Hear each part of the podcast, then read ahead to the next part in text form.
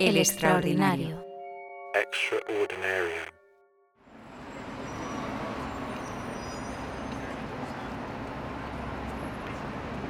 When I hear what we call music, it seems to me that someone is talking and talking about his feelings or about his uh, ideas of relationships.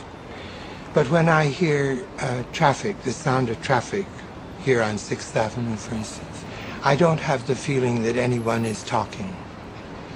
I have the feeling that uh, sound is acting. That was John Cage, speaking to us from 1991. Cage was one of the most influential composers and thinkers of the 20th century. Although I doubt Ursula Blum would have appreciated New York's traffic the way he did, I'm pretty sure they would have hit it off if they'd known each other.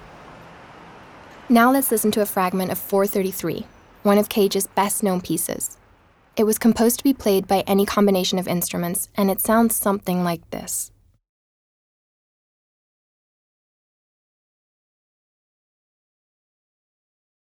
You didn't hear anything, did you?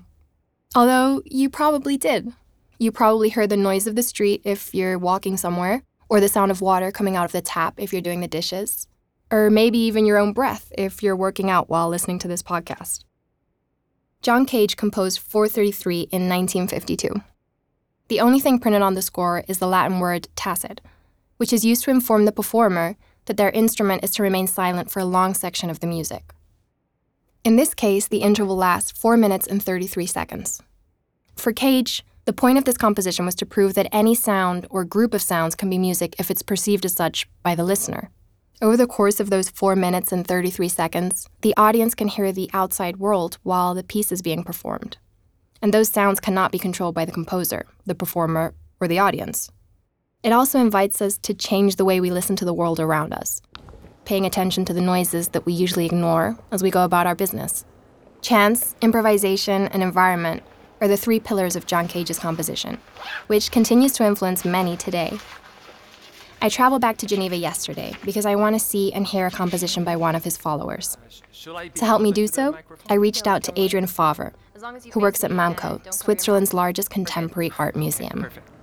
So, we're standing outside the entrance to MAMCO, the museum where you work. Yes, that's right. And I got in touch with you because you were involved in staging the Tony Conrad exhibition. Can you tell me a little bit about him? Uh, sure, yeah. Uh, well, uh, Tony Conrad was an American filmmaker, he was a musician, uh, he was also a music composer. And, and most important is that he was a pioneer of structural film and minimalist music. And this exhibition tries to retrace his career from a. Well, actually, let's just go in. I, I will show you. Cool. Adrian doesn't look anything like the other museum staff I've met during this trip. Judging by the way he dresses and carries himself, I would have thought he was in a rock band about to go on stage. MAMCO is located in an old factory and has an industrial vibe that reminds me of Berlin. His look fits right in here. Is this the piece I asked you about? Well, yes, yes. It's called The Flicker. It's one of the most important part of his work. And Conrad made the film in 1966 when he noticed the flickering light of an old projector. And that inspired him to study the impact of flickers on brainwaves. This led him to create uh, the sequence of black and white frames. Uh huh. How long is it? Around 30 minutes. I think it's about to end. But how can you tell? It's just flickers of light. Yes, but the rhythm and the sequence of these patterns are changing. and once you've watched it a couple of times, you will start to recognize the structure. Would you like to sit down? Yeah, thanks. The screening room is small and dark. We sit on a couple of chairs that have been placed in the center of the room, facing away from the projector. The sequence we were talking about is projected on the screen in front of us. I wanted to come and see the film because I read it has hallucinatory effects on its viewers. I don't know how long I watched it for because after a certain point, I lost track of time. The flickering light combined with the sound of the projector put me in a state of, I'm not going to say hypnosis, but it certainly felt dreamlike. It was as if I was no longer in that room, as if I'd been transported into a larger, almost infinite space, with abstract patterns coming out of the screen. I found it hard to look away. The film ends abruptly and loops back to the beginning. Before the title appears on screen, the piece opens with a disclaimer saying that the producer, distributor, and exhibitors waive all liability for any physical or mental injury caused by the motion picture.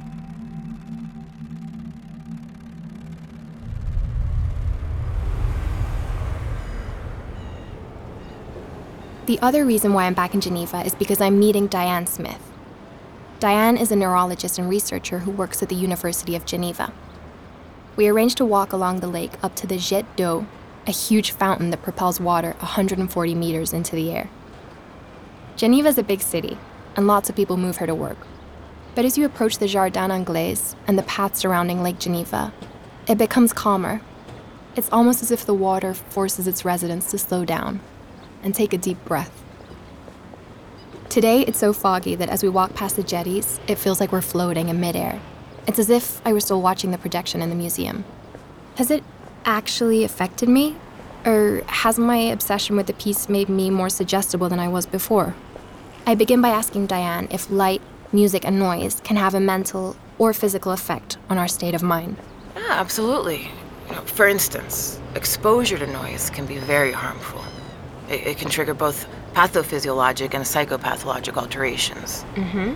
Okay, so pathophysiologic effects alter the nervous system, the circulatory system, and the respiratory system.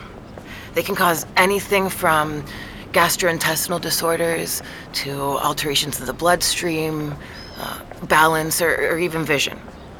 On the other hand, psychopathologic effects refer to feelings of restlessness, anxiety, decreased attention span, lack of interest, lack of initiative, uh, even aggressiveness or personality changes. In the most extreme cases, they can even trigger mental disorders. And how long would you have to be exposed to a sound for it to have that kind of effect? Bearing a few exceptions, you would have to be exposed to them for a long period of time. All right. Look, I'll give you another example. Mm-hmm. Okay. A team of researchers at MIT have just spent the last few years working on a treatment to alleviate the effects of Alzheimer's. They're doing it by sending auditory signals to the hippocampus and the prefrontal cortex of the brain. Right, so, so far, the treatment has been shown to alleviate the symptoms of the disease, although the effect is still only temporary. Each session lasts at least an hour. That's fascinating. No, it really is. Although the project is still in its infancy, it, it has shown great promise. Does that mean that sound has the same effect on everyone? No, not at all. For starters. So it depends on the context and the location. You know, sound is all about vibration. Look, see, hearing these seagulls, for example, hearing them in person isn't the same as hearing them from your recording, right? Hmm, makes sense. Well, and then on top of that, the same sound doesn't necessarily have the same effect on different people, regardless of them experiencing it in identical or very similar conditions. Know, going back to the research team at MIT, they've also found that the treatment they're developing has absolutely no effect on certain people. Okay, so we can rule out the possibility of the same sound having the same effect on anyone that hears it, especially if they aren't exposed to the sound for a long time. Right? What type of sound are we talking about here? A melody. I'm guessing it's played at a normal volume? Yeah. Okay, and what sort of effect would it trigger? Well, the melody would make you happy or do the exact opposite and make you sad or even feel pain. Or it could be used to heal some sort of trauma. Mm, I see. No, I don't really see that happening. You know, some types of music are used in psychological therapy, but in those cases, the music itself isn't what causes the effect. It's just one part of the therapy. And then there's the other thing I was saying. What works for one person doesn't always work for another. Hmm, I get it. In any case, the melody would need to have very specific frequencies. I wouldn't say it's impossible, but it is highly unlikely. Any thoughts? I liked what she said at the end. Highly unlikely. But not impossible. You always have to have the last word, don't you? It's what she said. Yeah, yeah, okay. You were right, okay? Maybe I have gotten a little carried away with the story. That's why I reached out to the neurologist. I wanted to find out if the effects of all this chanting could be backed up by science. How do you feel about it now? Well, you heard Diane. It's not impossible, but it is highly improbable. Anyway, that's not the point. I'm here to research Ursula Blum's story. Okay. So, what's your next move? I'm planning on going to Lausanne next to see the other photo exhibition Christina mentioned. Amanda has the day off tomorrow, so she's gonna tag along.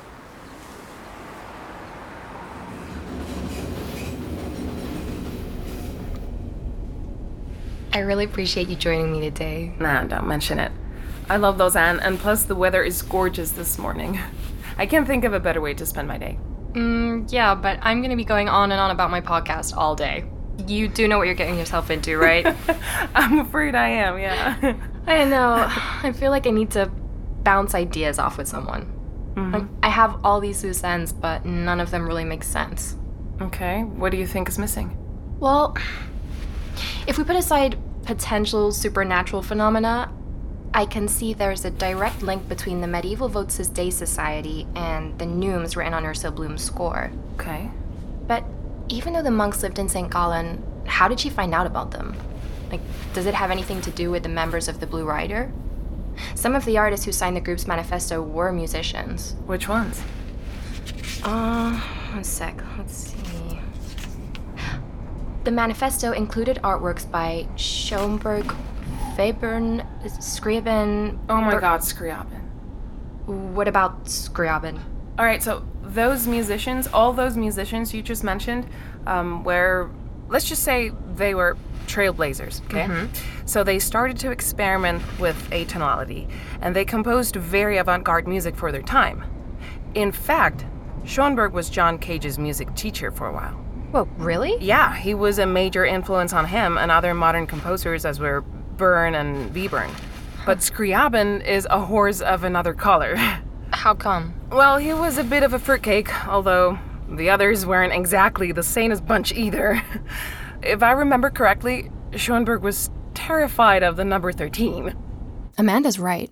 The fear of the number 13 is known as triskaidekaphobia, and Schoenberg suffered it all his life. So much so that he died on Friday the 13th in a year that was a multiple of 13, brought about by the stress and anxiety of his phobia. I guess most musical geniuses have a couple of screws loose, if you know what I mean. but anyway, there was more to Scriabin because he was also really into occultism. Oh. He often used a chord in his compositions that he called the mystic chord. This is what it sounds like.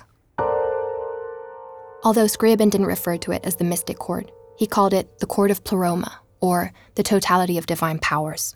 To give you an insight into what he was like, when Scriabin died, he was working on a composition called Mysterium, which he never completed. Mm-hmm. And his dream was to perform it somewhere in the Himalayas, and he truly believed that listening to this music would bring about a complete transformation of humanity. I guess we'll never know if it would have worked. I guess not. but nobody has refuted Scriabin's theory yet, so We get to Lausanne before the museum opens and take the subway down to Ouchy, where we're greeted by a different view of Lake Geneva. There's not a cloud in the sky, and I can see the majestic mountains towering over the horizon. In this country, they're always part of the landscape, wherever you are. I wish they would sing to me, so I could hear them like Ursula did. Before we arrive, I take some time to read up on Scriabin on the train. Although Kandinsky included an article he wrote in the Blue Rider Manifesto, they didn't really know each other. However, they did have a couple of things in common. They were both Russian, they both associated colors with music, and they were both heavily influenced by the principles of theosophy. Theosophy, huh? That rings a bell. Wasn't it a sort of religion founded by a Russian woman? Helena mm-hmm. something? Helena Blavatsky. That's it. Helena Blavatsky was a controversial figure in the 19th century. In 1875, she founded the Theosophical Society, an occultist group that sought to understand the wisdom of God. Their doctrine, theosophy, combined science, philosophy, and religion with Oriental spirituality. Do you think Ursula Blum was a follower just like Kandinsky? Do you think that's what links them to Votes Day? Well, I'm gonna have to look into it further when we get home. I did read, however, that theosophists use music as a medium to connect with the divine. That's what Scriabin believed, right? Yeah, theosophy had a major influence on Scriabin, but I haven't been able to find a link between theosophy and the Votes Day Society. Well, maybe there isn't one. What do you mean? Okay, uh, when we were on the train before, I said these musicians had a bit of a screw loose, but perhaps I was being a little unfair. Okay. After all, having an interest in occultism was common at the time. Everywhere you look back then, you find artists dabbling in esoteric activities. And there were so many different branches as well. So I see. Something similar was happening in France as well. Around the same time, Satie and Debussy were active members of the Rosicrucian order. Okay. Back in early 20th century Europe, if you weren't a Rosicrucian, Freemason, medium, theosophist, or a member of one of these secret societies, you were nobody. Oh, Come on. I mean it. it's easy for us to dismiss these pseudoscientific beliefs as ridiculous, but, but they still hadn't been debunked. yeah, yeah, I, I guess you're right. Look, all I'm saying is that maybe it wasn't Kandinsky or Scriabin or the other Blue Rider members who got Ursula Blum into occultism. Maybe their shared beliefs brought them together. We get to the Musée de l'Élysée after walking across Plateforme 10, a sprawling esplanade that is home to the most important museums in the city. I think what we're looking for is over there. Cool, let's go. I realize that I'm feeling overwhelmed. Is it because of the buildings towering over me, or is it because I'm nervous about uncovering a new piece of the puzzle that is Ursula's life? Emma, look. They're over here. The exhibition features Gabriele Münter's photographic archive. There are several photos of trips to Tunisia and Italy with Kandinsky. If it wasn't because they're in black and white, some of the scenes would look like paintings. There are also casual portraits, and judging by their smiles, they look like friends and family. There's also a whole series of photos taken in front of a brick wall inside a courtyard. The only picture where Gabriele Münter appears is badly framed, and it was supposedly taken by Kandinsky. Here she is, next to Gabriele Münter. This is Ursula Blum. And who are the others? Let's see. From left to right, Gabriele Münter, Ursula Blum, Maria Marc, Bernard Koehler, Thomas von Hartmann. Oh, he was also a musician. The man who appears seated here is Franz Marc, and this one is Victor Blum. Was Ursula married? No, no. Victor is the kid from the photo I saw in the other museum. Her cousin, the engineer. Well, it seems like they stayed close when they grew up. Look, here they are together. What are they holding? It looks like a box. Ursula and Victor are half laughing as they pose proudly holding a wooden box with carved panels. On the upper part of the front panel, we are able to make out just three words. Dum vixi tacui. mortua dulce cano. Wait, what? What did you just say? Oh, it's Latin. You can only read the first three words here, but I bet the others were carved into the. But wait, uh, how do you know that phrase? Oh, why? Vixi Tacui, Mortua, and Dulcecano are the names of the artworks Ursula Blum painted at the psychiatric hospital. What? I had no idea. You never mentioned it before. It means, while I lived, I remained silent. Now that I'm dead, I sing sweetly. But It's a how- phrase that appears sometimes carved into old musical instruments. I've seen it on a couple of clavichords and stuff like that. It refers to the wood, you know? As if the wood was uttering those words. The wood used to make the instruments. Yes. So, if they carved them into the box they're holding, it means it's a. An instrument. A music box? Mm-hmm. Yes. It's probably a music box.